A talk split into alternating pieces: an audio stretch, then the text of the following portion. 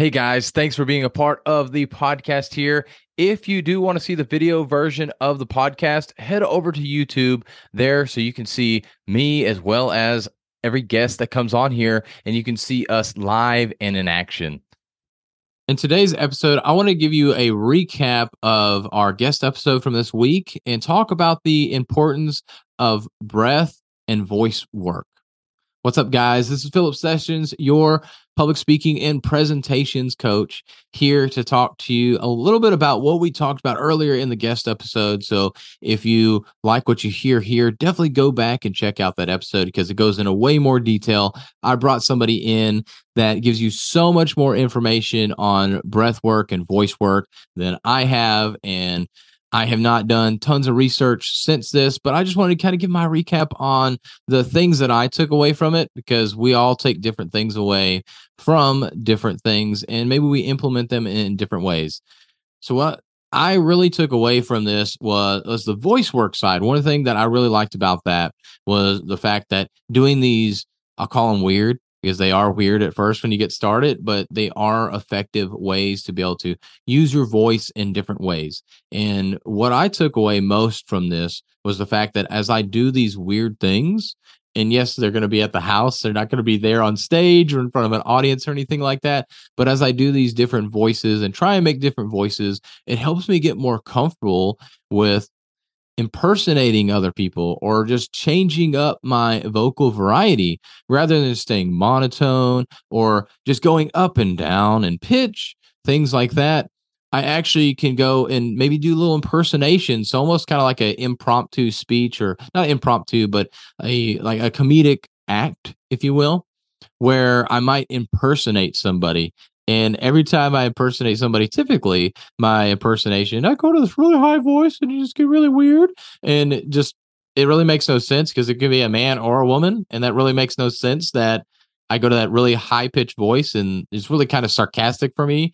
But, but doing this voice work, I know will help me here in the future be able to do different small impersonations as I tell a story and elaborate on a story where it's about me and let's say my mom or me and my wife or uh, me and my dad or another guy that I've done business with. And when I start to share those stories rather than trying to be like, okay, well, I said this and then so and so said that, and then I said this and then so and so said that. And it's really just back and forth and a bunch of I said, so and so said, I said, so and so said, which really gets really annoying.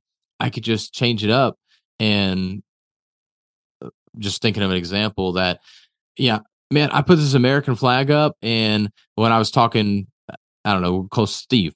Uh, when I was talking with Steve, uh, when we got on the podcast first time, recorded with him with this American flag, he told me, Wow, that is awesome that you have that. I love the fact that you have an American flag behind you. It's really cool to see. And I was really excited to talk about that with him and share that he was the first one on my podcast. And then he was super excited. And that was probably a terrible example, but I can't think of a scenario right here and now uh, to think about. But what I could do is impersonate the different people's voices because I started doing this voice work. And that wasn't necessarily what the voice work was for, but that's just my take on it of how I could utilize it and use the voice work to get myself comfortable with being able to talk in different ways and have different tonalities, have different noises, if you will, and use that to be able to help me be able to speak and impersonate other people. Because one thing I respect and admire about comedians is the fact that they can do stuff like that or ventriloquists are a really good one which i mean they're like not moving their mouth or they're kind of talking outside of it. I don't know how they do it. I can't do it I need to move my mouth some, although sometimes I won't. And when I was young, actually, I was really guilty of that, where I would sit there and my mouth wouldn't move at all, and I would just talk. So if you're watching the video, you saw where my lips didn't move at all, or mouth, lips, whatever, didn't move at all. But now I do open my mouth more. I move my lips more as I talk because I can enunciate a lot better doing that, and all of us can. But ventriloquists don't have to do that And so the ventriloquist, the comedians, it makes me think of them as they start to impersonate different people and they change up their voice. And so that's one thing I really took away from the voice work that I think will help me with my speaking career in the future so that I can get used to talking in different tones and different voices. And again, the episode wasn't about, hey, here's how you use different voices, but that was just my take on that as well as the breath work. Thought that was really good, a way to help you relax also, to be able to learn how to control your breath, to be able to control the pace that you speak at. Because a lot of times we get going and we're getting excited and we just go and we're faster and faster and faster. But if you take a breath in real quick, because you need a pause at some point, you take that breath in and just taking that deep breath really quickly and hopefully not right into the mic because some mics will really pick that up. Mine doesn't seem to pick it up too much.